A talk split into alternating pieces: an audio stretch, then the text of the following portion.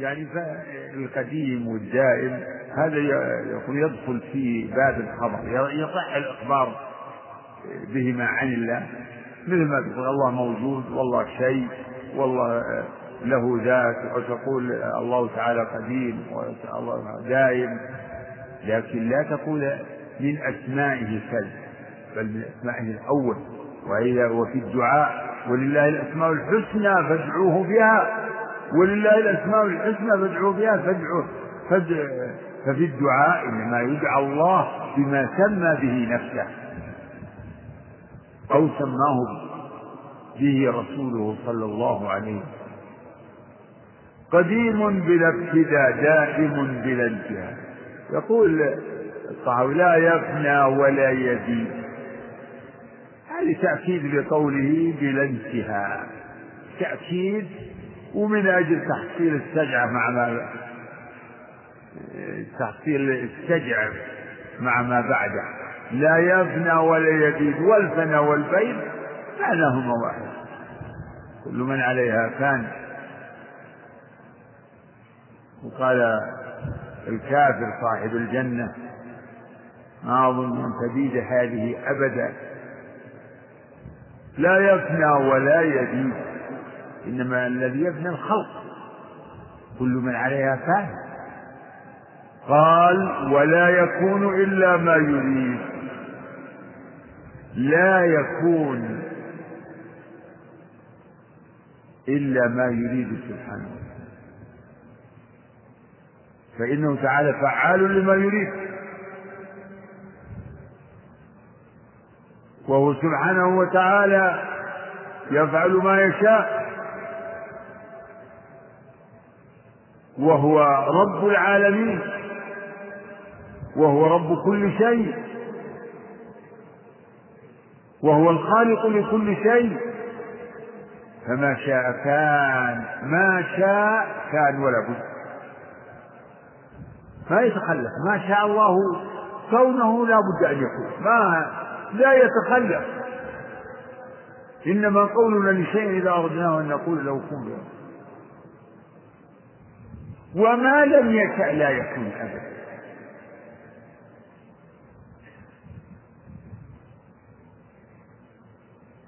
إذا كل ما تعلم يعني أو يقع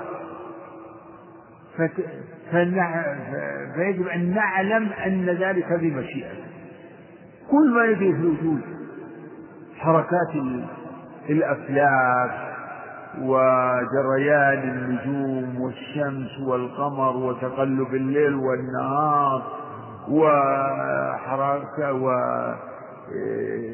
وأمواج البحار والحركات الدقيقة كل هذه مشيئة وما يجري بين الناس من أمور والكلام كل ما يقع من العباد من الأفعال يعني من من كل دقائق فكر فيما فيما يقع من الأمور واعلم أن ذلك كله بمشيئته ولا يكون إلا به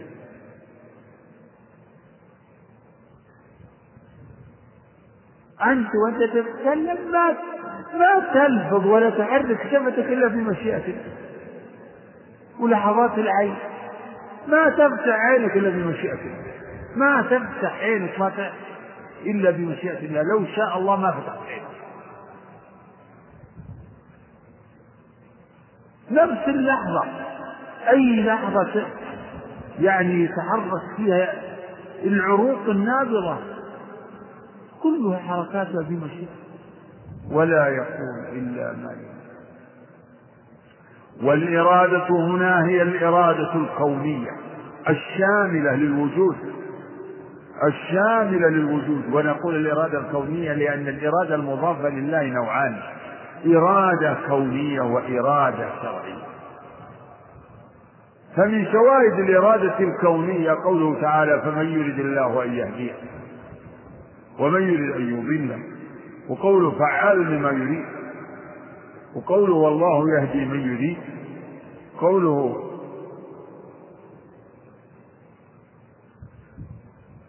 نعم.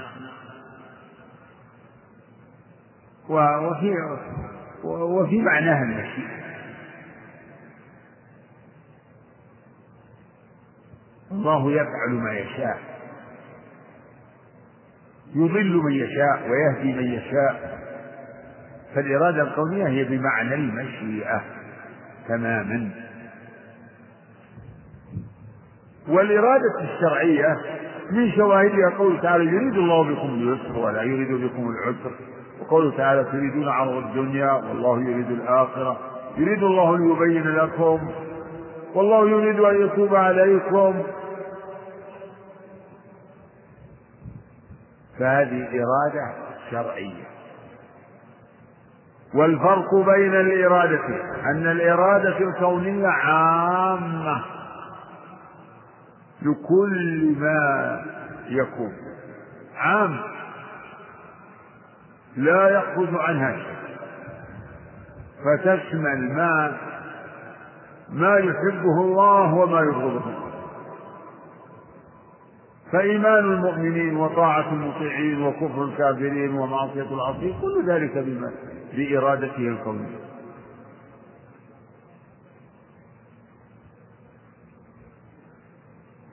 وأما الإرادة الشرعية فإنها تختص بما يحبه الله سبحانه وتعالى.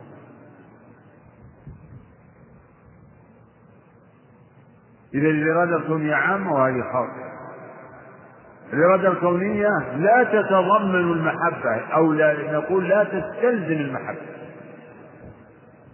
وأما الإرادة الشرعية فإنها تستلزم المحبة.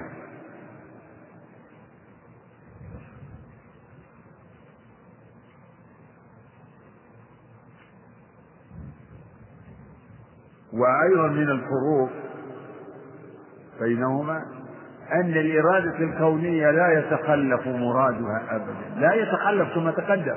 ما شاء الله كان لا يتخلف. وأما الإرادة الشرعية فإنه لا يلزم منها وقوع المراد. لا يلزم منها وقوع المراد.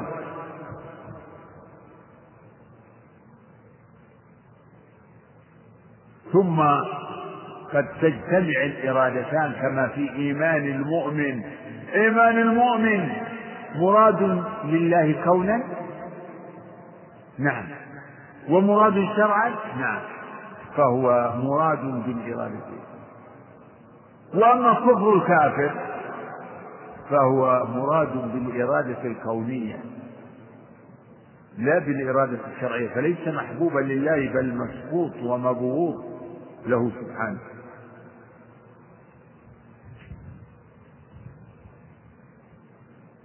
فتجتمعان في في إيمان المؤمن وطاعة المطيع وتختص الإرادة تنفرد الإرادة الكونية في كفر الكافر والمعصية معصية العاصي. وتنفرد الإرادة الشرعية في إيمان الكافر إيمانه الذي لم يقع. لأنه نقول إنه مراد من مراد من أبي جهل أن يؤمن. مراد منه أن يؤمن بأي الإرادتين؟ الإرادة الشرعية. يعني مأمور بالإيمان. وهذا التقسيم. أعني التقسيم الإرادة إلى كونية وشرعية يجري في أشياء وفي معاني متعددة في القرآن مما يضاف إلى الله. الإذن من الله يكون شرعي وقدري. شرعي نعم وقدري يعني قدري هو الكوني لا يختلف علينا. كوني شرعي كوني وقدري واحد. الإذن والقضاء والتحريم والبعث والإرسال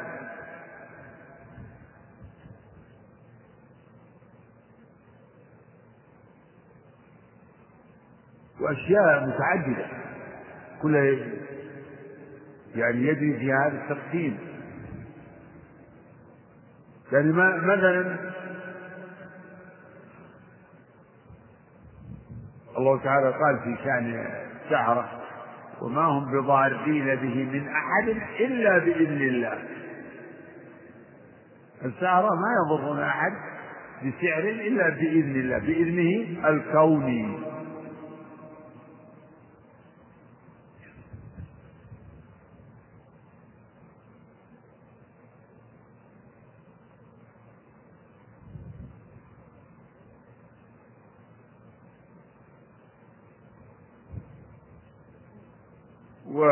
ولكل من هذه المعاني شواهد في القرآن.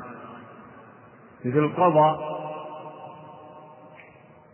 وقضى ربك ألا تعبدوا إلا إياه بما هو القضاء الشرعي. وقضينا إلى بني إسرائيل في الكتاب لتفسدن في الأرض مرتين. هذا قضاء كوني. إذا قضى أمرا إنما يقول له كن فيكون.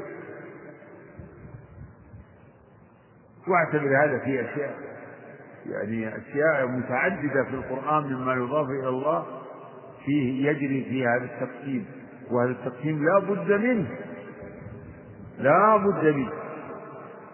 التحريم قلت إنه أيضا يجري فيه التقسيم.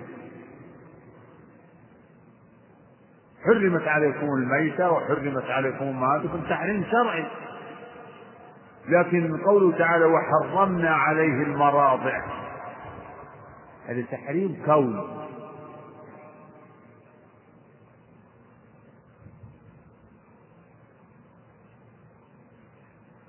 المقصود إن يقول الصحاوي فعال يعني ولا يكون إلا ما يريد. هذا فيه يعني تقرير وإثبات للإرادة الكونية. وفي هذا رد على المعتزلة. فإن المعتزلة ينفون الإرادة الكونية ينفون العموم. المعتزلة من أصولهم الباطلة ما يسمونه بالعدل ويجردون فيه نفي القدر. ومن نفي نفيهم للقدر نفي عموم المشيئة. فعندهم أن مشيئة الله ليست عامة. فأفعال العباد خارج كل أفعال العباد كل أفعال العباد هذه عندهم ليست بمشيئة الله. كان يقوم ويقعد ويذهب ويجي وي... وكل هذا لا بمشيئة الله.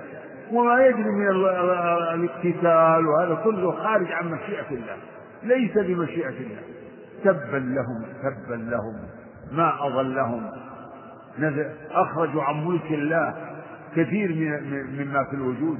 ونسبوا رب العالمين إلى العجز تعالى الله عن قولهم علوا كبيرا.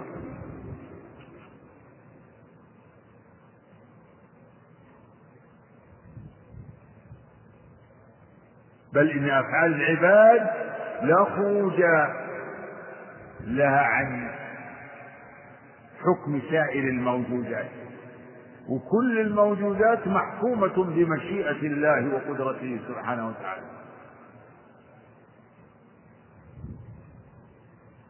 يقول الصحابي ولا يكون إلا ما يريد. لا تبلغه الأوهام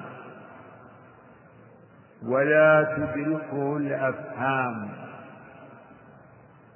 هذا في تنزيه أيضا. يعني أنا قلت لكم أنه يعني ذكر فيما تقدم بعض ما يجب تنزيه الله تعالى عنه لكنه يثني يذكر بعض ما يجب تنزيه الله تعالى عنه وما يجب إثباته له سبحانه وتعالى. لا تبلغه الأوهام.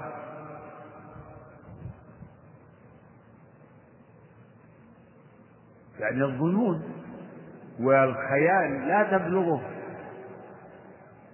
ما تبلغه أوهام. ظنون الظانين ولا خيال المتخيلين. ما يمكن للعباد أن يدركوا حقيقة ذات الرب أو شيء من صفاته بوهم وتخيل؟ أبدا ولا تحيط به الأفهام. نعم العباد يعلمون ربهم ويعرفون ربهم. بما هداهم سبحانه وتعالى به من الوحي ومن الآيات الكونية لكنهم لا يحيطون به علما لا يحيطون به علما. لهذا قال لا تدركه والإدراك فيه الإحاطة. ما قال لا تعرفه الأفهام ولا يعرفه العباد لا العباد يعرفون ربهم على حسب على مراتبهم في معرفة ربهم. لكنهم لا يحيطون به. لا تبلغه الأوهام ولا تدركه الأفهام. كما يقول تعالى لا تدركه الأبصار وقال تعالى لا تحيط به الأبصار لا ولا يحيطون به علما. وقال سبحانه وتعالى ليس كمثله شيء. قوله تعالى ليس كمثله شيء يتضمن أنها يتضمن أنه لا يمكن لأحد أن لأن تخيل الإنسان وظنونه إنما هو مرتبط بما بما يعرفه. والله تعالى ليس كمثله شيء. ويقول بعض المتكلمين كل ما خطر ببالك فإن الله تعالى بخلاف ذلك. وهذا كلام من يعني كلام مبتدع ولفظ مبتدع لم يأتي في نص من كتاب ولا سنة. فيجب أن أن يحكم عليه بحكم الألفاظ المبتدعة المجملة.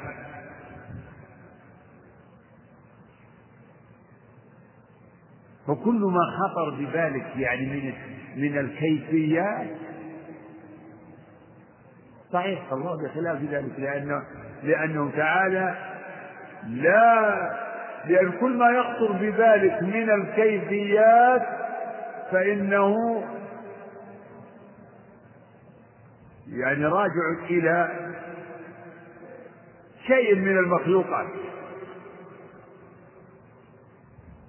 الله تعالى بخلاف ذلك ليس كمثله شيء. فكيفية ذات الرب وكيفية صفاته لا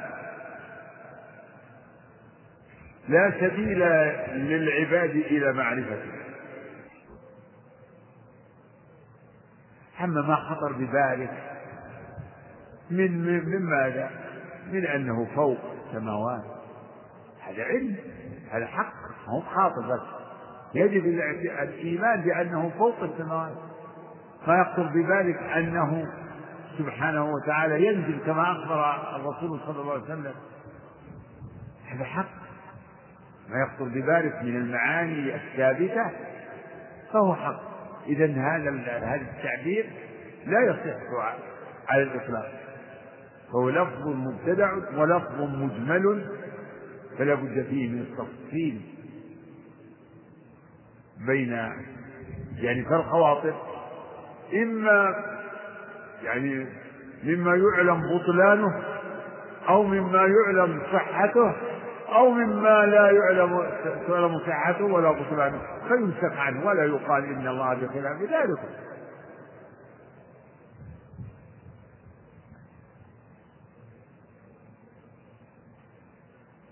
العبارة الأخيرة ولا يشبه الأنام لا تبلغ الأوهام ولا تدركه الأفهام ولا يشبه الأنام. الأنام يعني لا يشبه الناس ولا يشبه شيء من المخلوقات. لا يشبه شيئا من المخلوقات. يقول ابن تيمية رحمه الله في في في الرسالة المريد يقول يجب يعني من منطلق أنه تعالى لا مثيل له يجب أن يعلم أنه ليس من جنس كذا وكذا ليس من جنس السماوات ولا الأرض ولا الآدميين ولا أبدانهم ولا أرواحهم ولا من جنس كذا ولا الملائكة ولا الماء ولا الهواء. ليس من جنس شيء من المخلوقات. يجب. يعلم أنه تعالى ليس من جنس شيء من المخلوقات. لأنه تعالى ليس كمثله. شيء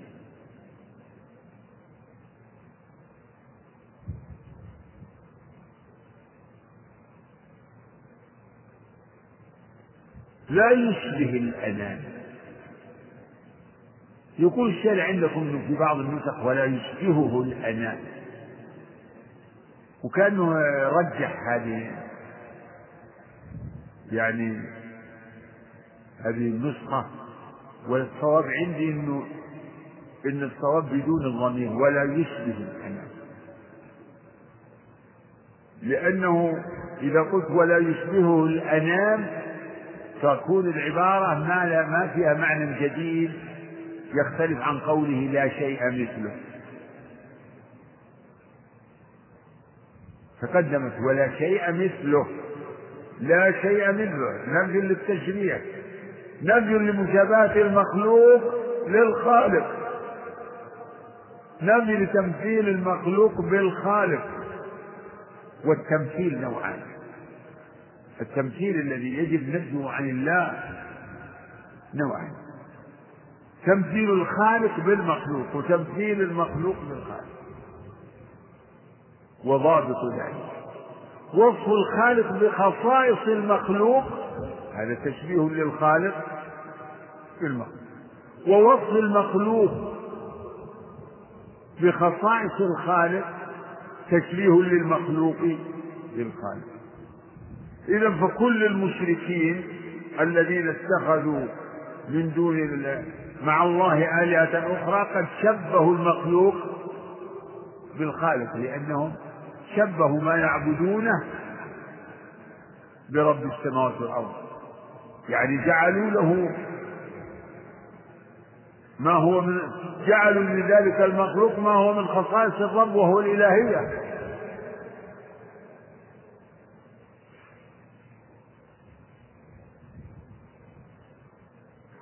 ومن وصف الله بالفقر والعجز والبخل فقد شبه الخالق بالمخلوق لأن العجز والبخل كما قال اليهود كل هذه من خصائص المخلوق. إذا فقول المؤلف ولا شيء مثله هذا نفي لتمثيل المخلوق أو تمثيل المخلوق بالخالق لا شيء مثله. نفي لمماثلة المخلوق للخالق. وقوله ولا يصلح الأنام نفي لمماثلة الخالق للمخلوق. فاختلف مدلول الجملتين وأفادت الجملتان نفي التشبيه أو نفي التمثيل بنوعين. وهذا هو المطلوب. نعم.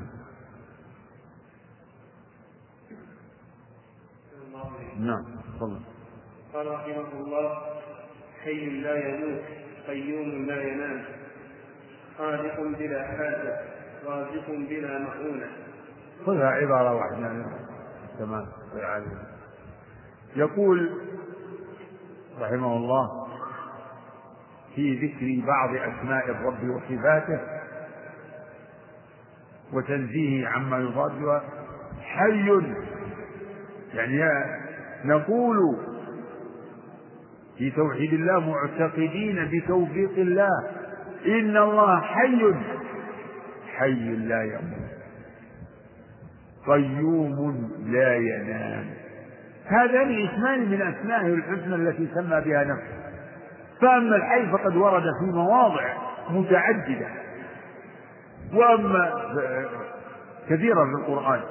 وأما القيوم فقد ورد في في ثلاث مواضع فقط. لكن جاء الحي مقرونا بالقيوم في ثلاث مواضع. في آية الكرسي وأول سورة آل عمران وفي سورة طه. وعنت الوجوه للحي القيوم. حتى قيل إنهما الاسم الأعظم. وأما الحي فقد ورد غير مقبول بهذا الاسم وتوكل على الحي الذي لا يموت.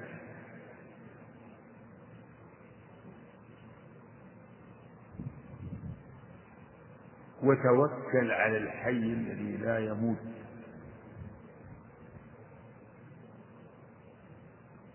فمن أسمائه الحسنى أنه الحي القيوم.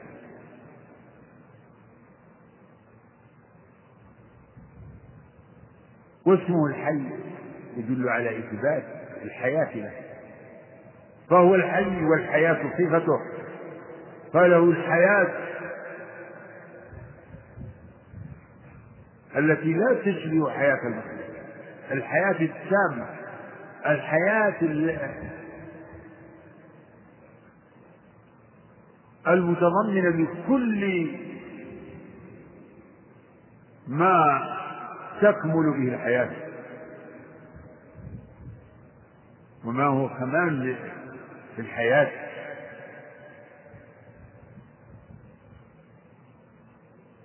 وهو القيوم. وقيل في معنى القيوم أنه القائم بنفسه. ليس مفتقرا إلى غيره في وجوده ولا في شيء من صفاته سبحانه وتعالى. فهو قيوم وفسر بأنه القائم بالمخلوقات. فكل المخلوقات لا قيام لها إلا بالله. كل المخلوقات لا قيام لها لا وجود لها ولا بقاء لها ولا صلاح لها أبدا إلا به سبحانه. فهو المبدع لها الخالق وهو الممد لها بما تحتاج. وهو المبقي لما شاء بقاءه وهو القائم على كل نفس بما كسبت.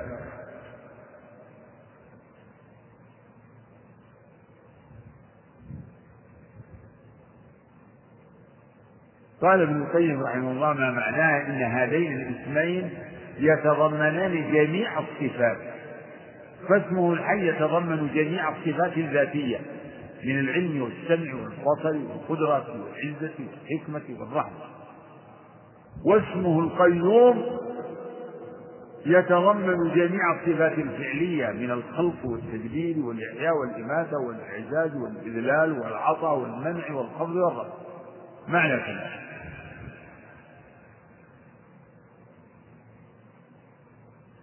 والله تعالى لما ذكر هذين الاسمين أكد مضمونهما بقول لا تأخذه سنة ولا نوم.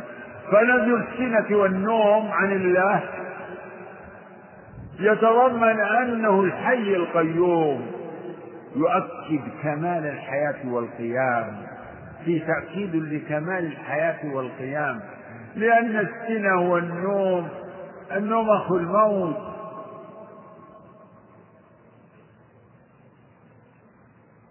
والسنة التي هي مبادئ النوم نقص.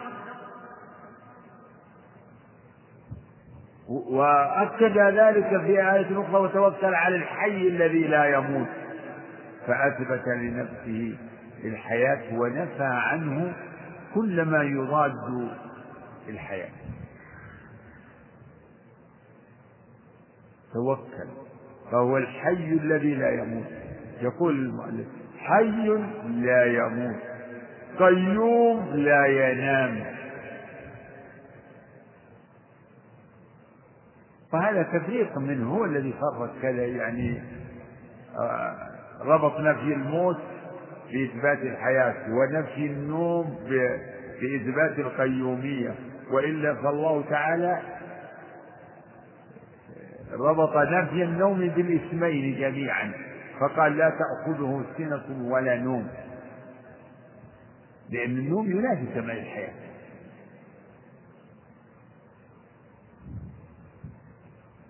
يعني نقول إنه حي لا يموت ولا ينام ولا تأخذه سنة ولا نوم. فالموت والحياة والسنة والنوم كل من ذلك ينافي هذين الاسمين. حي لا يموت قيوم لا ينام. خالق بلا حاجة. خالق بلا حاجة. مميت؟ نعم. خالق بلا حاجة. خالق للخلق بدون حاجة إليه. الله لم يخلق الخلق ليتكثر بهم من قلة أو يتعزز بهم من ذلة أو لي لي ليستغني بهم من فقر. قال تعالى وما خلقت الجن والإنس إلا ليعبدون. ما أريد منهم من رزق وما أريد أن يطعموني إن الله هو الرزاق ذو القوة المتين. فهو الذي يطعم ولا يطعم.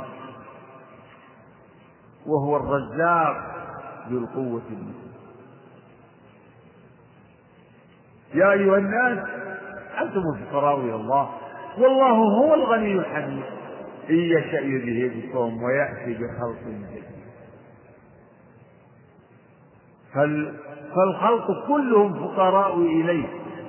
في كل أمور في وجودهم وفي جميع أحوالهم وشؤونهم.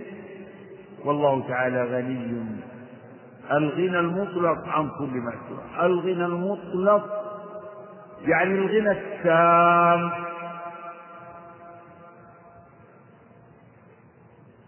خالق بلا حاجة. رازق للعباد أيضا هو الخالق الرازق. الله الذي خلقكم ثم رزقكم ثم يميتكم ثم يحييكم. هل من شركائكم من يفعل من ذلك من شيء. إن الله هو الرزاق. رازق بلا مؤنة بلا كلفة ولا مشقة. يرزق كل العباد وكاين من دابة لا تعمل رزقها الله يرزقها وإياكم. ولا تقتلوا أولادكم خشية إملاق نحن نرزقهم وإياكم. وما من دابة إلا على الله رزقها. والله تعالى خير الرازقين. فهو رازق بلا مؤنة بلا كلفة ولا مشقة.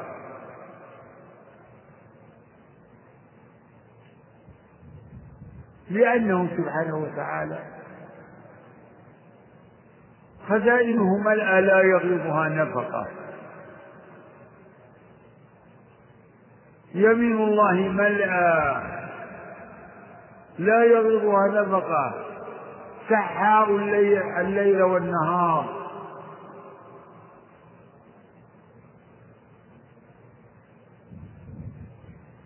خالق بلا حاجة رازق بلا مؤنة. نعم؟ مؤونة. نعم. بعد. مميت بلا مخافة باعث بلا مشقة. نعم. مميت بلا مخافة يميت من شاء بلا مخاف يخاف من أحد أن يميت. إذا شاء أن يميت العالم كله فإنه لا يخاف. ليس فوقه أحد بل هو تعالى. المالك لكل شيء. مميت بلا مخاطر.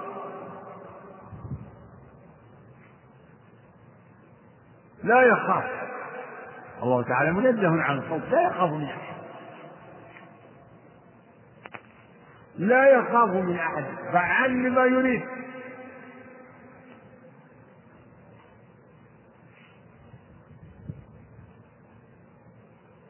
لعلهم يستشهدوا.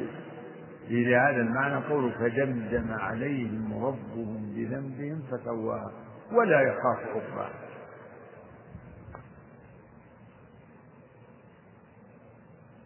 مميت بلا بلا مخاف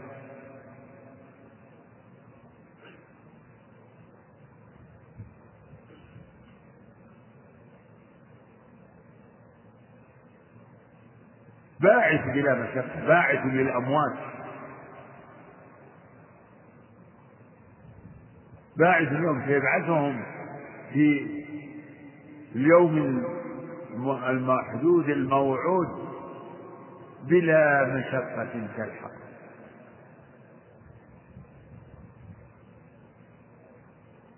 يوم يقوم الناس لرب العالمين ألا يظن أولئك أنهم مبعوثون ليوم عظيم يوم يقوم الناس لرب العالمين؟ قل إن الأولين والآخرين قل إن الأولين والآخرين لمجموعون إلى ميقات يوم معلوم. نعم.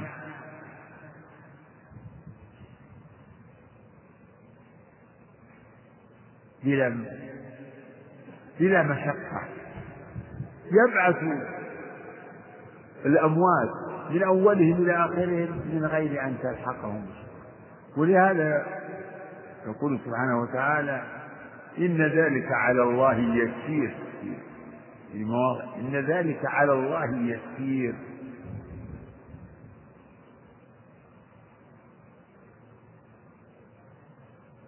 ما خلقكم ولا بعثكم إلا كنفس واحدة. ما خلقكم ولا بعثكم إلا كنفس واحدة.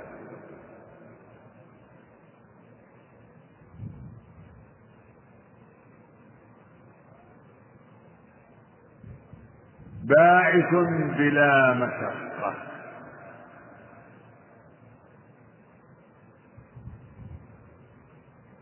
وهو الذي يبدأ الخلق ثم يعيده وهو أهون عليه. هذا فيه الاحتجاج على المكذبين بالبعث. بأن الذي بدأ الخلق هو على الإعادة أقدر في معقول الناس. أن الإعادة أهون من البدء. ولكن بالنسبة إلى الله ليس في الخ... في الأشياء هين وأهون. ولا يقال إن الله على كذا أقدر منه على كذا بل قدرته على كل شيء هي واحدة.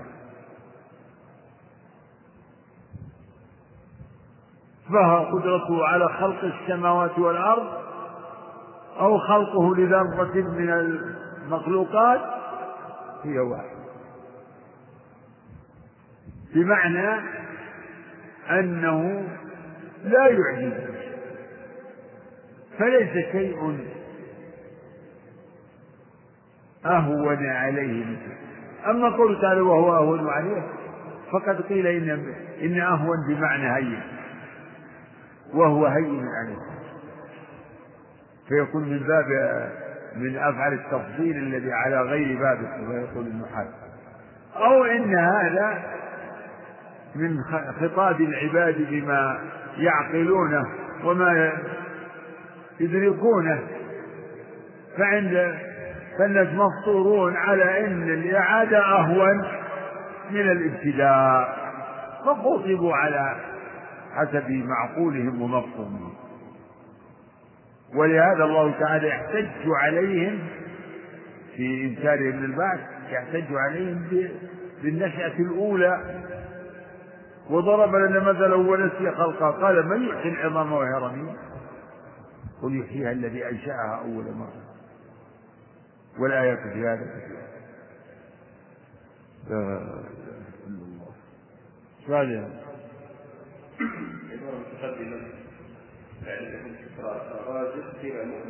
ها؟ قال بلا حاجة يعني بلا مؤنة يعني مكتوب المؤنة مشي قال رحمه الله ما زال بصفاته قديما قبل خلقه. لم يزد بكونهم شيئا لم يكن قبلهم من صفته. وكما كان بصفاته أزليا كذلك لا يزال عليها أبديا. لا نقف على هذا موضوعي متواصل مع ما بعده.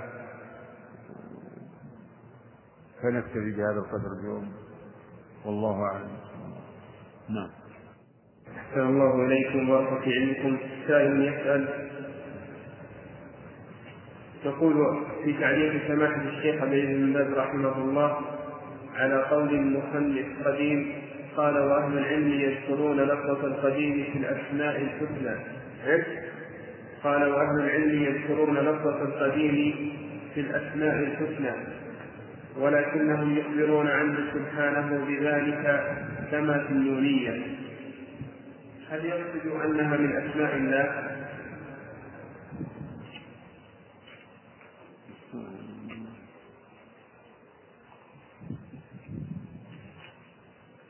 يذكرونها ضمن سرد الأسماء الحسنى لكن لا يقصدون أنها من الأسماء. يقصدون الإخبار. هذا توجيه الشيخ وهو حق. يعني في تعداد الأسماء الحسنى ربما جاءت الكلمة هذه. يعني مثل ما يقول ابن القيم في مواضع أخرى مثلا أنه يعني سميع بصير وأنه متكلم ومريد وكذا. تجدون في النبي أيضا متكلم ومريد. وليس من أسمائه المتكلم والمريد لكنه متكلم ومريد. هو سبحانه وتعالى متكلم بما شاء إذا شاء كيف شاء وهو مريد. له إرادة. نعم. أحسن الله إليكم. عدة أسئلة فيها السؤال عن اسم عبد الدائم وعبد الأول وعبد الآخر وعبد الباقي. أما عبد الأول عبد الآخر هذا واضح. كما تقدم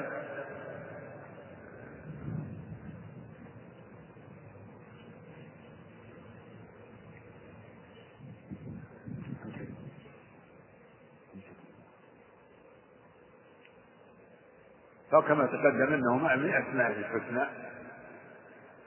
وقد كان الناس لا يسمون يعني في ولا يعبدون إلا للاسمين الله والرحمن عبد الله وعبد الرحمن. ثم صار الناس يتوسعون شيئا فشيئا في التعبيد للأسماء الحسنى.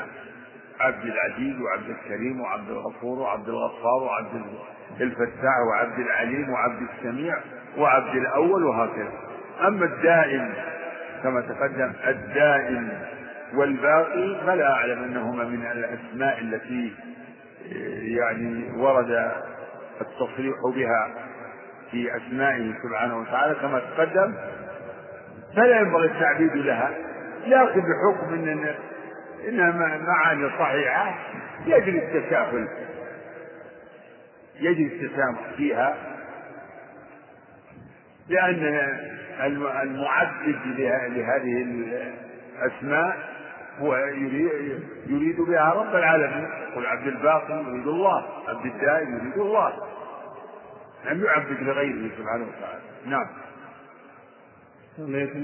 فعند التخير عند الاختيار نقول سم بالأسماء البينة الواضحة التي يعني تعين أو يعني في المشهور عند الناس إنها متعينة لرب العالمين. ولهذا جاء في الحديث الصحيح حب الأسماء إلى الله عبد الله وعبد الرحمن. نعم. في التعليق. الشيخ ابن باز رحمه الله يقول هذا اللفظ لم يرد في أسماء الله هذا اسم القديم. ها؟ السؤال الماضي الذي كان يعني أنت نعم هذا نعم راجعت يعني. مع بعض الإخوة النسخة. إيه. قال الاسم القديم هذا اللفظ لم يرد في أسماء الله الحسنى. كما نبه عليه الشارح رحمه الله وغيره. هذا تعليق عليه. على الطحاوية. هذا تعليق على الطحاوية.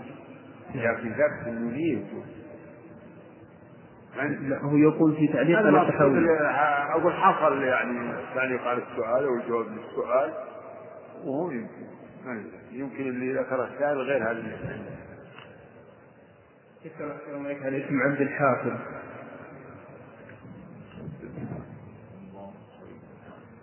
هذا قريب قريب لكن ما أدري بالضبط. الله الله خير حافظا وهو أرحم الراحمين. جاء الحفيظ في أثناء تعالى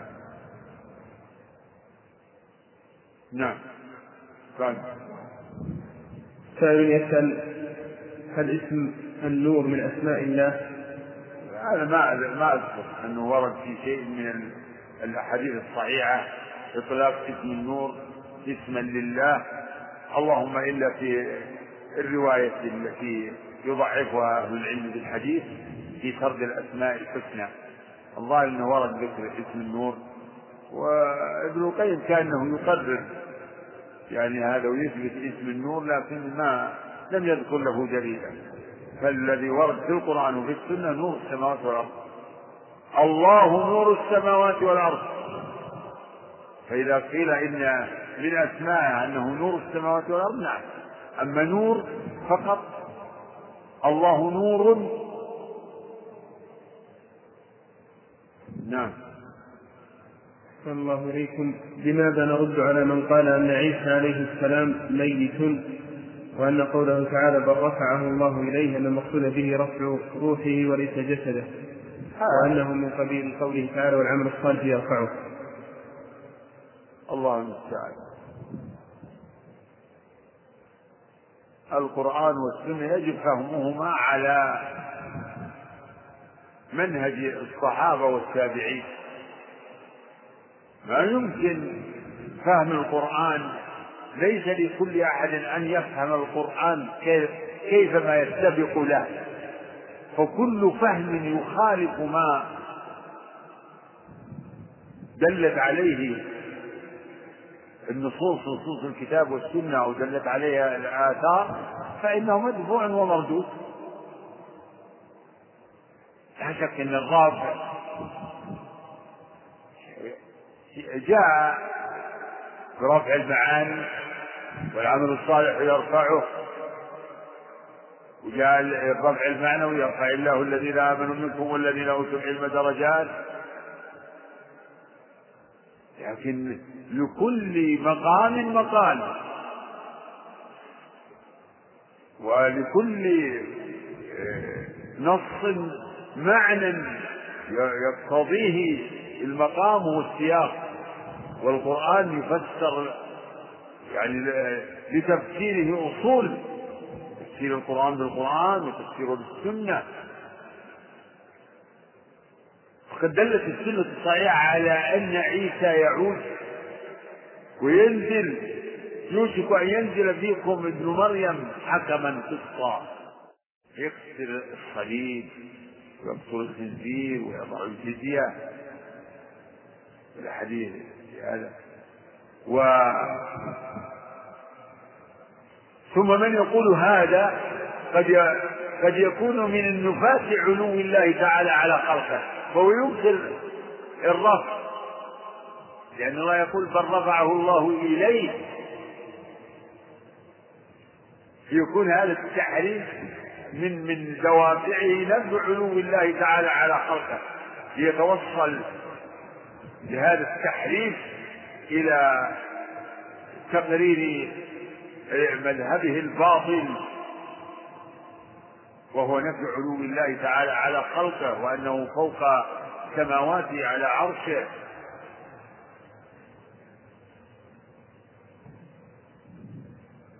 يمكن يعني و وأعظم شبهة لهذا المبطل قوله تعالى إني متوفيك ورافعك متوفي.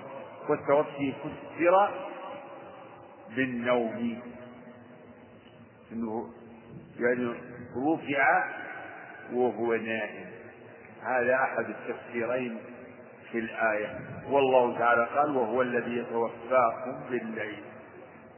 نعم. أحسن الله إليكم سائل يسأل من صفات الله الكلام فهل هذه الصفة مشتقة من اسم أم لا؟ من صفات الله إيش الكلام وهل هي مشتقة؟ من اسم أم لا؟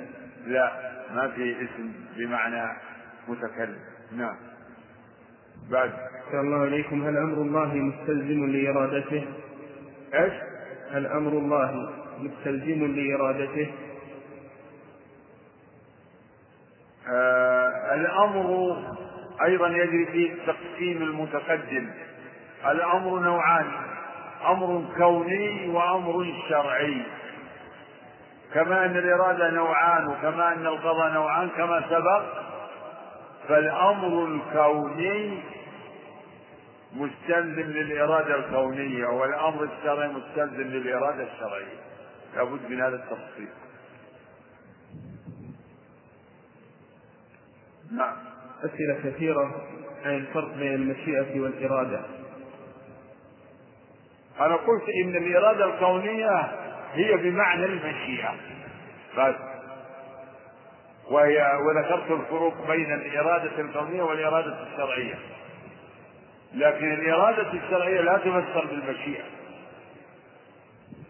فلا نقول إن الله شاء الإيمان من من أبي جهل. لكن نقول إن الله أراد منه الإيمان. يعني الإرادة الشرعية وأمره بالإيمان الأمر الشرعي. نعم. وفي هذه المناسبة يعني الصحيح أن المشيئة لا تنقسم. لا يقال أن المشيئة نوعان. شرعية وكونية. لا المشيئة هي كونية فقط ما تنقسم لا تنقسم وليس يعني لمن قال إن المشيئة نوعان ليس له ما يدل على قوله. بل المشيئة هي كونية فقط وهي عامة ما شاء الله كان وما لم يشأ لم يكن. نعم. هذا السؤال أحسن إليكم ما هو أو القول الراجح في الاسم الأعظم لله سبحانه وتعالى؟ اختلفت الأدلة في هذا وأحسن ما قيل إن اسم الله الأعظم يعني متنوع يعني ما هو يعني واحد مع يعني لفظ معين واحد. يمكن الله قد قيل إنه الاسم الأعظم. الله لأنه جامع لكل معاني الأسماء الحسنى. وقيل إنه الحي القيوم اسمه الأعظم.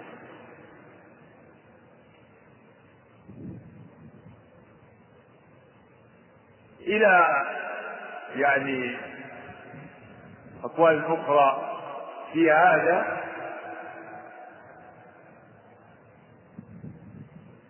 فلا يقال إن اسم الله الاعظم هو اسم واحد معين.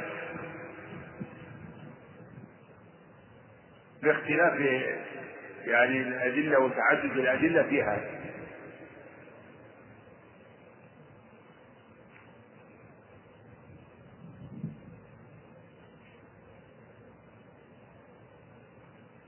نعم بعد.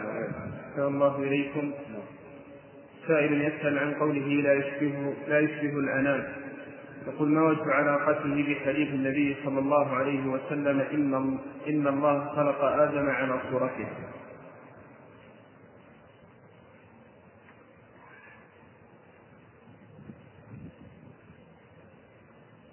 لا إله إلا الله.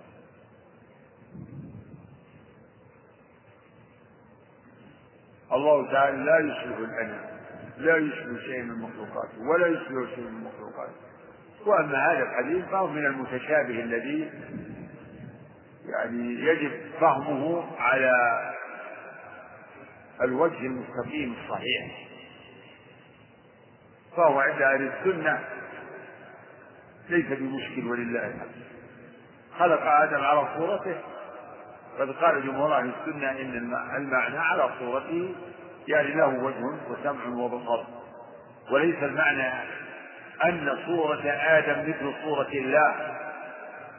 تعالى الله عن ذلك أبدا. صورة آدم ليست مثلا لصورة الله.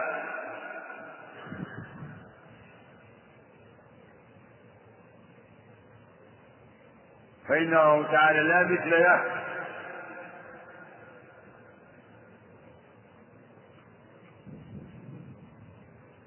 وأهل السنة يستدلون بهذا الحديث وغيره على إثبات الصورة لله وأن لله صورة كما أن له وجها. له صورة ليست كسائر الصور وله وجه ليس كسائر وجوه العباد. ومن تأول من أهل السنة هذا الحديث وقال إن قوله خلق الله آدم على صورته يعني على وأرجع الضمير إلى آدم.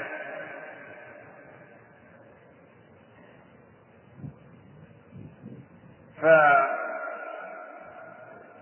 يعني فليس بمشكل ما دام أنه يثبت لله الصفات ويثبت لله الصورة فإن الصورة ثابتة بغير هذا الحديث أيضا. يعني مثل الإمام ابن خزيمة قد اشتهر عنه أنه يتأول هذا الحديث. لكن ابن خزيمة رحمه الله إمام من أئمة السنة وهو وله كتاب التوحيد ضمنه الرد على المعطلة من الجهمية وغيرهم وهو من أشد الناس عليهم من أشد الناس على المعطلة نعم. أحسن الله إليكم. هذا سائل يقول من قال لا أكفر حتى يكفر الشيخ فلان. إيش؟ من قال لا أكفر حتى يكفر الشيخ فلان فهل هذا القول من التقليد في الاعتقاد؟ وهل هذا التقليد جائز؟ لا أكفر. لا أكفر حتى يكفر الشيخ فلان تكفير معين أو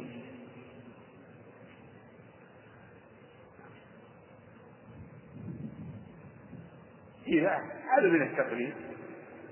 والتقليد شأن القاصر في علم.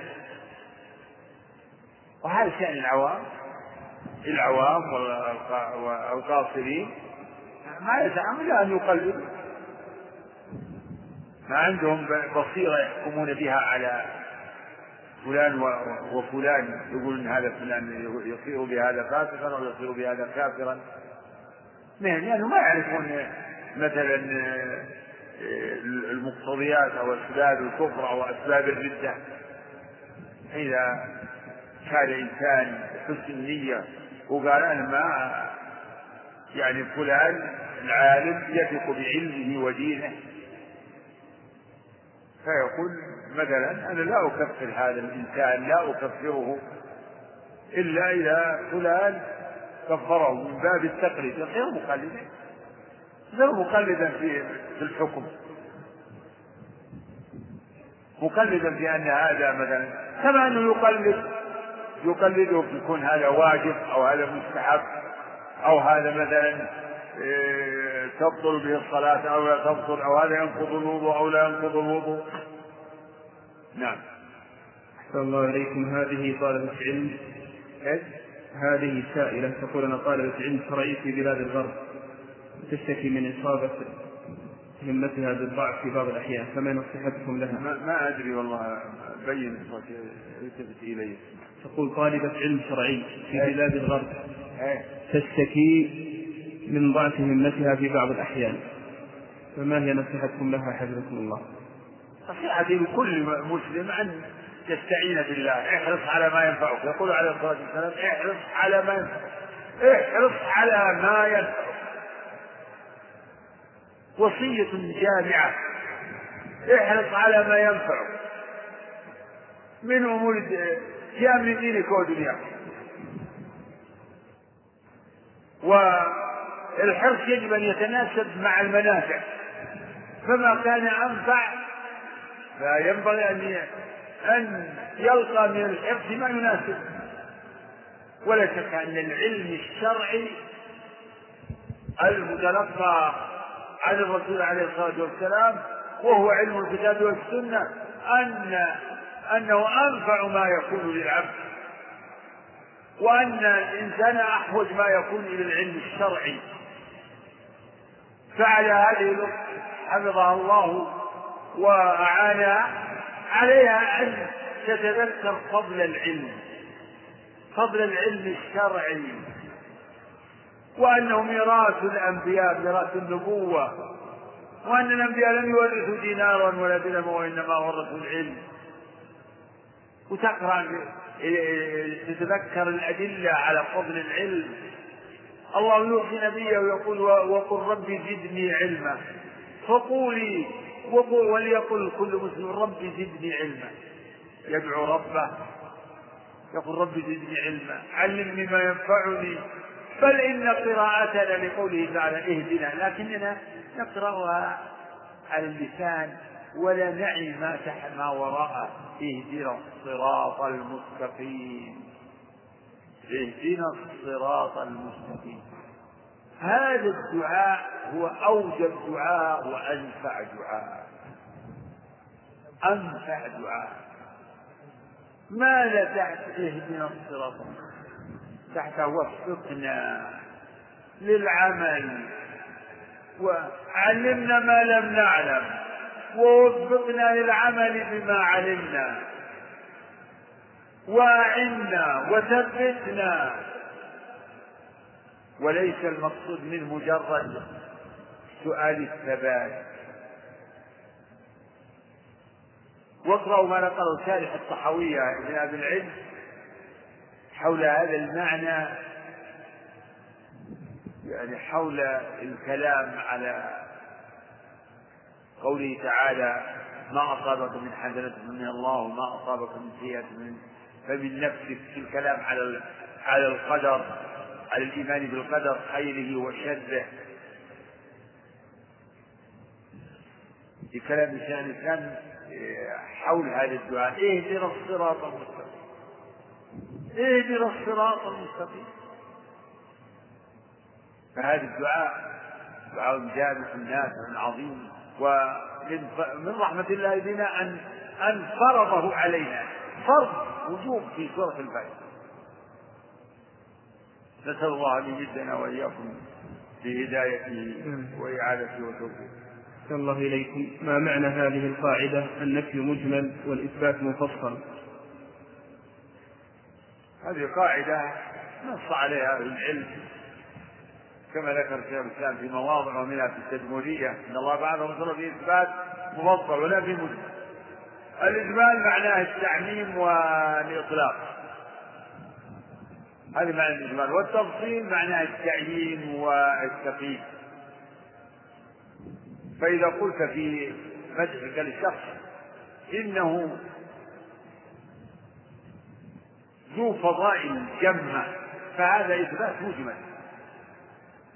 وإذا قلت إنه كريم وإنه شجاع وإنه عالم وأنه كاتب وأنه فقيه فهذا إثبات مفصل وإذا قلت إنه بريء من المعائب والمذام والرذائل فهذا نفي مجمل. وإذا قلت إنه ليس ببخيل ولا جبان فهذا نفي مفصل. هذا إيضاح لمفهوم الإجمال والتفصيل. والقاعدة فيما بعث الله به رسله أن الغالب في الإثبات في باب الصفات هو التفصيل. والغالب في النفي هو الإجمال. وقلت الغالب فالقاعدة ليست مضطردة. بمعنى أنه قد يأتي النفي مفصلا وقد يأتي الإثبات مجملا. لكن الغالب هو التفصيل في الإثبات والنفي والإجمال في النفي. نعم. هل ما ذكره الطحاوي رحمه الله يعتبر نفيا مفصلا حيث إن أنه أكثر من التنزيه؟ لا هو مفصل لكنه لم يأتي لم يأخذ بما ذكره عن ما جاء في الكتاب والسنة. ففي القرآن فيه نفي مفصل. لا تأخذ سنة ولا نوم هذا مفصل. لا يموت مفصل. لا ينام. آه، ولا يؤوده حفظهما. وما مسنا من لغوب. كل هذا من المفصل. النفي المجمل مثل سبحان الله عما يصفون ولم يكن له كفوا أحد. ف... فالمؤلف رحمه الله لم يأتي بنفي مفصل يخرج به عما جاء في الكتاب والسنة. نعم. هذا سائل يسأل عن صحة حديث من حفظ أسماء الله الحسنى. أسماء الله الحسنى دخل الجنة. لا ما ما أعرف هذا اللفظ لكن معروف الحديث الصحيح. إن لله تسعة وتسعين اسما من أحصاها دخل الجنة. هذا حديث متفق على صحته وإحصاء ويكون في معرفة آه، ألفاظها ومعرفة معانيها و فإحصاؤها على مراتب وعلى درجات. نعم. هل المنتقم من أسماء الله أو من صفاته عز وجل؟ ما أذكر المنتقم في أسمائه إلا إن كان في الرواية التي فيها سرد الأسماء أو في بعض ألفاظها. المنتقم الذي في القرآن عزيز ذو انتقام. نعم. هل يجوز دعاء صفة من صفات الله؟ ما يجوز أن تقول يا يا قدرة الله يا رحمة الله. هذا حرام. ما يجوز لأن دعاء يتضمن أن شيء قائم بنفسه مستقل. لكن تقول أسألك يا الله برحمتك أستقدرك بقدرتك وأستخيرك بعلمك كما في دعاء الاستخارة.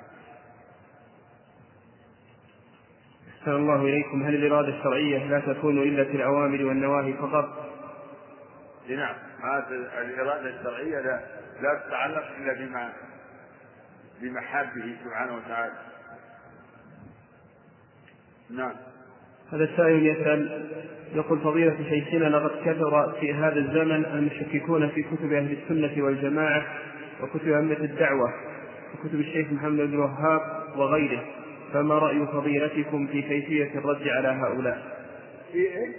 في كيفية؟ الرد على هؤلاء كيفية الرد ببيان يعني الأدلة على الحق وتبنيد الباطل الرد كالرد على غيره من أهل الأهواء فهذا الذي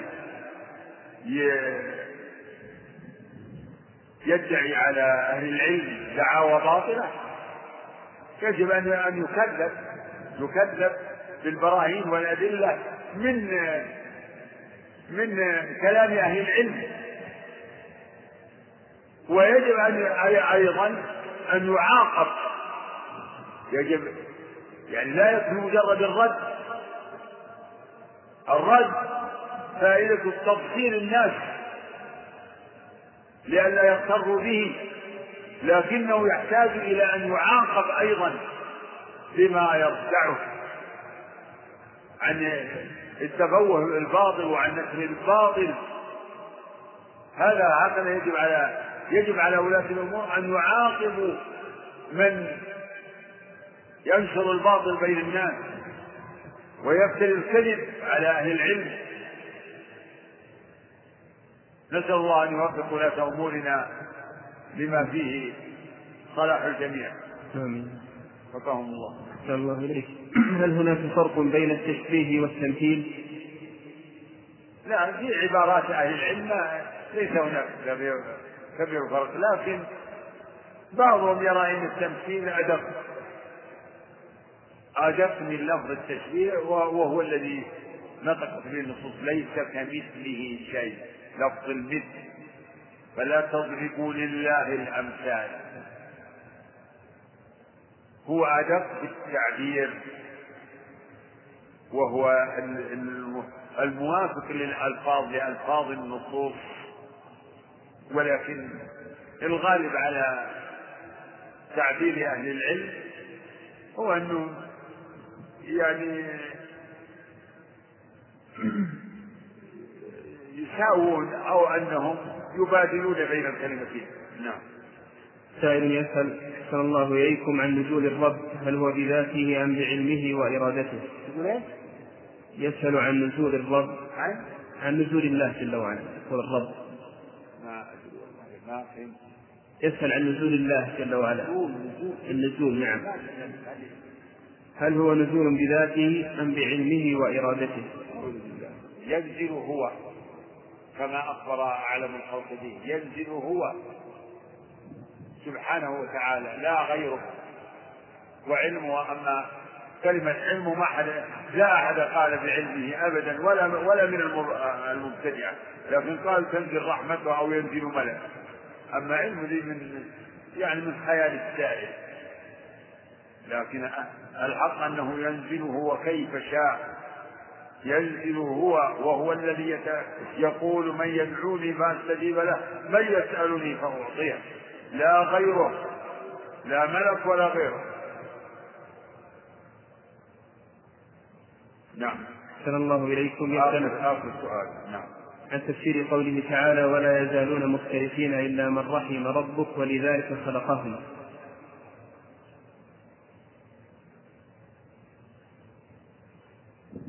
كان السؤال متصب إلى قوله ولذلك خلق نعم. يعني خلقهم بالاختلاف. هذا يمكن يرتبط به يرتبط بما تقدم من من ذكر الإرادتين الكونية والشرعية.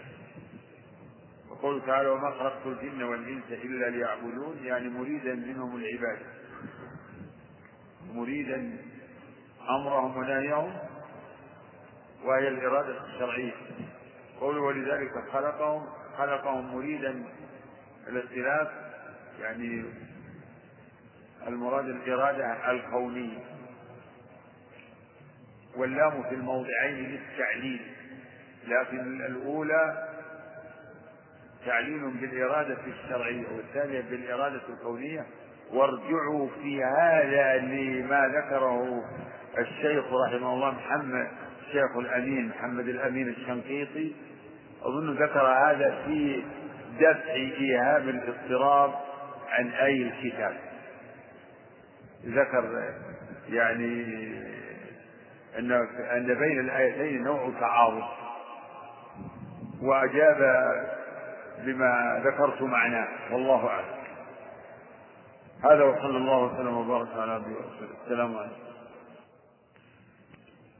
نعم. الله عليك. الحمد لله رب العالمين. وصلى الله وسلم وبارك على نبينا محمد وعلى آله وصحبه أجمعين.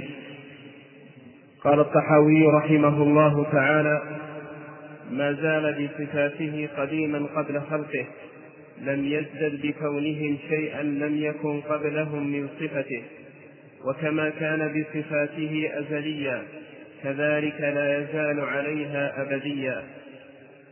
ليس بعد خلق الخلق استفاد اسم الخالق ولا بإحداث البرية استفاد اسم البارئ. له معنى الربوبية ولا مربوب ومعنى الخالق ولا مخلوق. وكما أنه محيي الموتى بعدما أحيا استحق هذا الاسم قبل أشياء قبل أشيائهم كذلك استحق اسم الخالق قبل إنشائهم ذلك بأنه على كل شيء قدير. الحمد لله وصلى الله وسلم وبارك على عبده ورسوله وعلى آله وصحبه ومن اهتدى بهداه. يقول الإمام الصحابي رحمه الله ما زال ما زال بصفاته قديما قبل خلقه. لم يزدد بكونهم شيئا لم يكن قبلهم من صفته. وكما كان بصفاته أزليا كذلك لا يزال عليها أبديا. ما زال ولا يزال فعلان يدلان على الاستمرار والدوام. ما زال يدل على الدوام في الماضي. ولا يزال في المستقبل. فالله تعالى ما زال ولا يزال موصوفا بصفات الكمال. لم يزل ولا يزال لم يزل أو ما زال أو لا زال بصفاته قديما قبل خلقه. ولا يزال كذلك موصوفا بصفاته. ما زال سبحانه وتعالى ما زال بصفاته يعني ما زال موصوفا بصفاته في الأزل والقدم الذي لا لا نهاية له.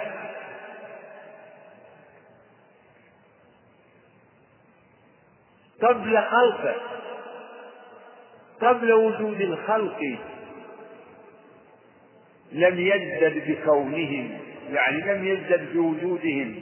الله تعالى لم يزدد بوجودهم شيئا من كماله. لم يزدد شيئا لم يكن قبل خلقهم وقبل وجودهم. لم يكن من صفته. بل ما زال موصوفا بصفات الكمال ولا يتوقف في شيء من صفات الكمال على وجود شيء من المخلوقات.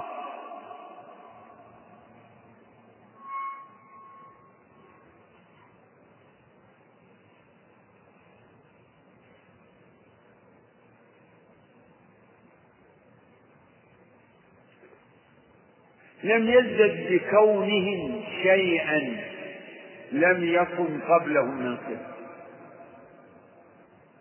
وكما كان بصفاته أزلية. أزلي نسبة للأزل. والأزل كما تقدم يقابل الأبد. الأبد في المستقبل. هو المستقبل الدائم. المستقبل الذي لا نهاية له. هذا هو الأصل فيه. هذا هو الأصل في معنى الأبد.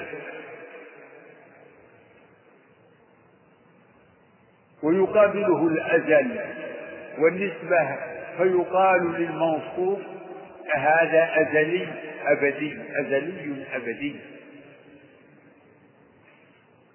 فكما كان بصفاته تعالى أزليا كذلك لا يزال عليها أبديا.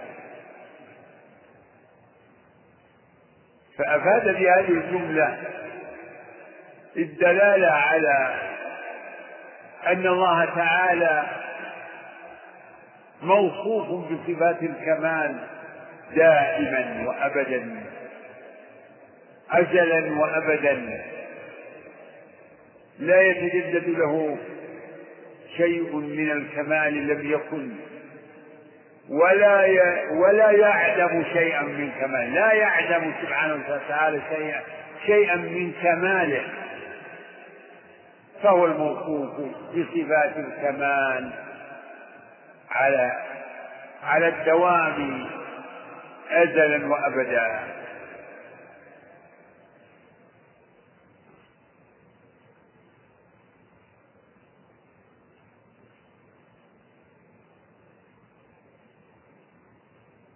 قال الله تعالى إن الله كان سميعا بصيرا. كان هذه في في مثل هذا تفيد الاستمرار. كان يعني ولا يزال. إن الله كان عزيزا حكيما وكان غفورا رحيما. كان عليما حكيما. كلها كان.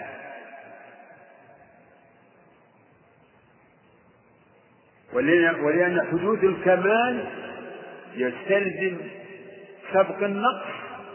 الله تعالى منزه عن النقص. فحياته لم تكن لم تسبق بموت تعالى الله. وعلمه لا يسبق بجهل يعني لا لا يقال إنه علم بعد أن لم يكن عالما. وكان سميعا بعد أن لم يكن أو بصيرا بعد أن لم يكن تعالى الله. هذا شان المخلوق المخلوق هو الذي كان بعد أن لم يكن وتكلم بعد أن لم يكن متكلما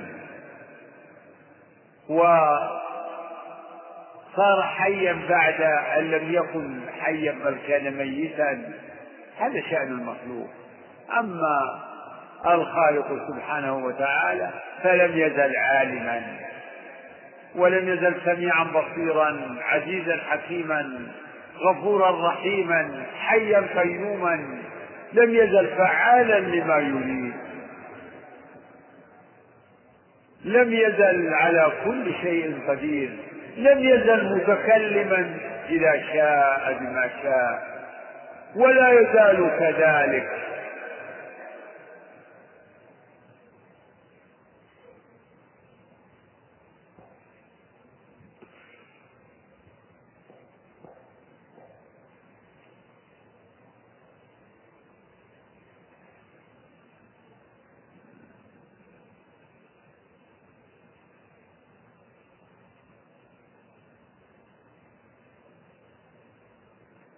وهذه كلمة عامة من المصنف. يعني كلمة عامة في كل الصفات ما زال بصفاته. لم يخص صفة. بصفاته. قديم إلى كلمة عامة أما بالنسبة للصفات الذاتية صفات أهل العلم يقولون أنها نوعان. صفات ذاتية وهي اللازمة لذات الرب التي لا تنفصل عن الذات كالعلم والسمع والبصر والحياة والقدرة والعزة الرحمة فهي صفات ذاتية والقيومية.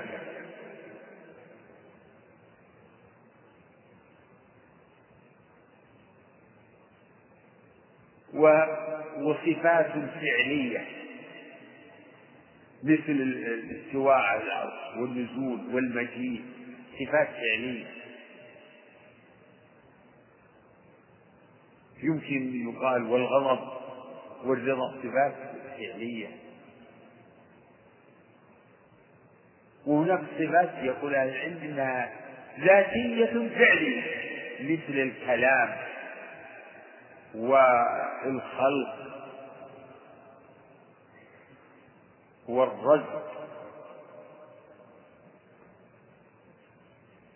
هذه الصفات الذاتية فعلية.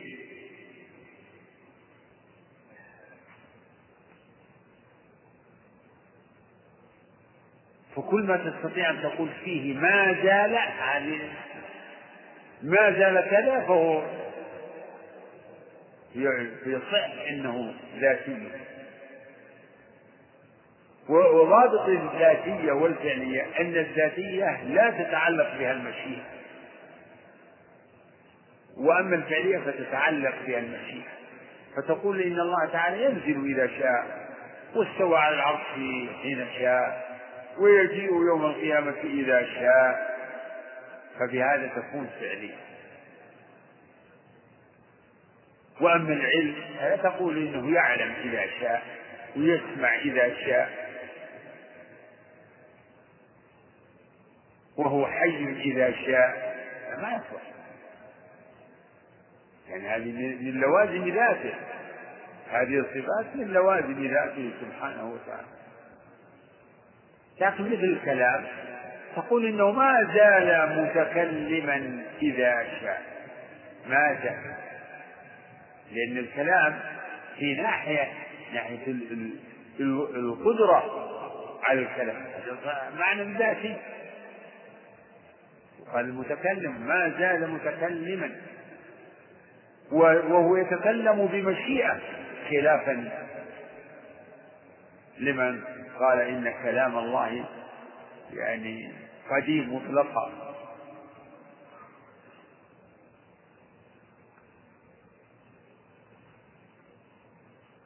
والمعطلة والنفاة والمبتدعة أهل الكلام عنوان. الجهمية نفوا كل الصفات أعوذ بالله. نفوا الصفات الذاتية والفعلية ولم يثبتوا إلا ذات مجرد نسأل الله العافية. ولا يثبتون لله كلاما ولا فعلا قائما به. لا يثبتون له كلاما ولا فعلا قائما وكذلك المعتزلة تبعوه في ذلك. وهناك طوائف لفقوا وتضطربوا وأخذوا من هذا بجانب وهذا بجانب مثل مثل الكلابية ينظر الصفات الفعلية المتعلقة بالمشيئة. وكذلك يعني الأشاعرة ينفون كثيرا من الصفات الذاتية والفعلية أيضا. يقولون إنه تعالى لا تقوم به الأفعال الاختيارية الأفعال الاختيارية. الافعال الاختياريه مثل النزول فعل اختياري يفعله الرب بمشيئته. الاستواء فعل اختياري يقوم يفعله الرب بمشيئته والمجيء. يغضب إذا شاء ويرضى إذا شاء ويحب من شاء إذا شاء. فيفعل اختيارية ونبات الأفعال الاختيارية. بنوا على أصل فاسد. شبهة باطلة لا أصل لها. قالوا إنه تعالى منزه عن حلول الحوادث. جملة حلول الحوادث هذا لفظ محدث. أولا لفظ محدث. ما في القرآن ولا في السنة أن الله منزه عن حلول الحوادث. أبدا ثانيا أنه اللفظ مجمل. يحتمل حقا وباطلا. فمن قال الله منزه عن حلول الحوادث نقول ما تريد إيش ما معنى قولك منزه عن حلول الحوادث إيش تريد؟ فإن قال الله منزه عن أن يحل فيه شيء من المخلوقات نقول نعم. حق الله لا لا يحل في ذاته شيء من من مخلوقاته وإن قال إنه منزه أيضا عن أن تقوم به الأفعال الحادثة التي تكون بالمشيئة نقول هذا باطل. هذا باطل. الله تعالى يفعل ما يشاء إذا شاء كيف شاء. الله فعال لما يريد يفعل بإرادة. الله فعال لما يريد.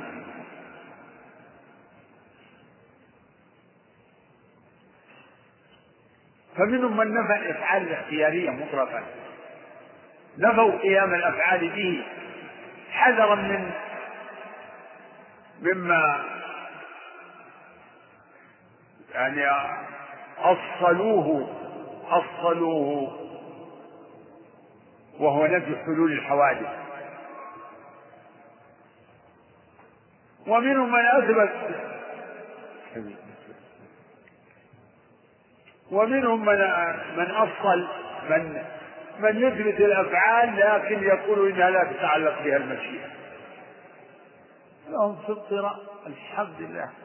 احمدوا الله يا منعوفي فليحمد منعوفي من هذه الأفكار المذاهب البدعية المحدثة. فليحمد الله. من نشأ في في بيئة السنة هذا من فضل الله عليه. ولا يعني نشأ ورضع يعني من اللبان الصافي. الحمد لله يعني من الاعتقاد الصحيح. ومن بلي بشيء من هذه البدع فعليه أن يتقي الله ويرجع للحق. يرجع للحق. الحمد لله الذي هو موجب العقل وموجب الفطرة وموجب الشرع. سبحانك هذا بهتان عظيم.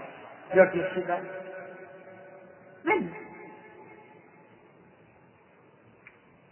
من يقول الله تعالى لا يقوم به كذا ولا كذا لا علم ولا سمع ولا بصر أي كفر وأي ضلال وأي جهل وأي عمى. ومن يقول إنه يتكلم لا بمشيئة أعوذ بالله. أو يغضب ويرضى يعني لم يزل كذا غاضبا أو راضيا. ومن يقول إنه لا يوصف بأن له وجه ولا يدين.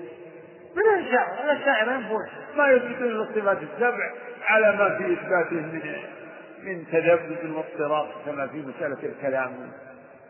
ويأتي يعني ذكرها في كلام المصنف. سبحان الله نسأل الله العافية. فالجامية المعتزلة يقولون إنه صار متكلما بعد أن لم يكن. ما هو متكلم بمعنى أنه يقوم به الكلام؟ يعني خلق كلاما. ما عندهم لأن الكلام عندهم مخلوق والقرآن مخلوق. وصار فاعلا بعد أن لم يكن. وليس معنى ذلك أنه يقوم به الفعل وأنه يفعل فعلا يقوم بذاته. ولهذا يقول ابن القيم في الشافعي يقرأ في الشافعي الكافية النونية يقول عن جام وقضى بأن الله ليس بفاعل. فعلا يقوم به بلا برهان. وقضى يعني جام قضى بأن الله ليس بفاعل فعلا يقوم به. بل الفعل عند جهم وسائر الطوائف من المعتزلة ومن بعدهم والأشاعرة الفعل هو نفس المفعول. الفعل هو نفس المفعول. والحق المعقول إن هنا إن الأمور ثلاثة فعل وفاعل ومفعول. هذا هو المعقول. فالمفعول يقتضي فعلا وفاعلا يقتضي فاعلا وفعلا يقوم به. هذا هو الشيء البدهي المعقول ولا يعمى عن هذا إلا من يعني لبس عليه ومن غرس في قلبه غرست في قلبه الشبهات وعاش على التقليد والتبعية تبع تبعية للغير. لم لم يستعمل ما ما أعطاه الله من العقل والفطرة. أبدا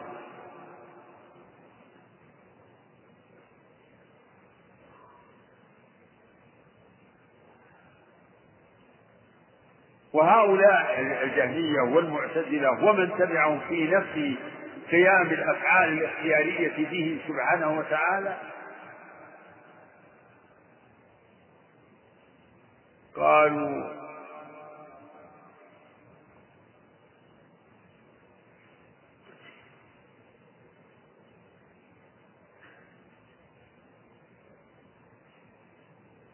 قالوا إن يعني مسألة مسألة التسلسل. قالوا إنه يجب أن تكون أن تكون أن يكون لجنس المخلوقات بداية. في معنى ندخل فيها شيء. يجب أن يكون لجنس المخلوقات بداية وقبل هذه البداية يمتنع يمتنع دوام الحوادث. يقولون يمتنع دوام الحوادث أو تسلسل المخلوقات أو دوام المخلوقات أو حوادث لا أول لها. قالوا هذا ممتنع. ممتنع يعني مستحيل. ممتنع لذاته. وإذا كان دوام الحوادث ممتنعا فالرب تعالى يعني غير قادر على أن يخلق في الأزل. وكفى بهذا تنقصا لرب العالمين. لأن الممتنع ما تتعلق به القدرة ممتنع. ومن يقول إن إن دوام الحوادث ممتنع والرب قادر تناقض جمع بين النقيضين لأن كونه قادر يقتضي أن يكون دوام الحوادث ممكنا. فكأنه يقول ان دوام الحوادث ممكن ممتنع ممكن ممتنع. هذا جمع بين النقيضين. وال فجمهور المتكلمين على هذا على إنه على امتناع دوام الحوادث. لكن افهموا معنى دوام الحوادث أو تسلسل الحوادث يعني المخلوقات أو حوادث لا أول لها. يعني معناه هل يجوز هل يمكن إنه ما من مخلوق إلا وقبله مخلوق وقبل المخلوق مخلوق وقبل المخلوق مخلوق؟ هل هذا ممتنع؟ هذا هو معنى الكلام. في تسلسل الحوادث عندكم في شرح ابن ابي العز؟ في تسلسل المخلوقات ثلاثة مذاهب. قيل بامتناع دوام الحوادث في الماضي والمستقبل كقول جهل. يقول خلاص. يعني يمتنع دوام الحوادث في الماضي. الحوادث لها بداية جنس الحوادث. ويمتنع دوامها في المستقبل ولهذا قال في ثناء الجنة والنار. وجمهور المتكلمين قالوا بامتناع دوام الحوادث في الماضي و وجوازه في المستقبل. وإقرارهم بدوام الحوادث في المستقبل هو حجة عليهم. والصواب هو جواز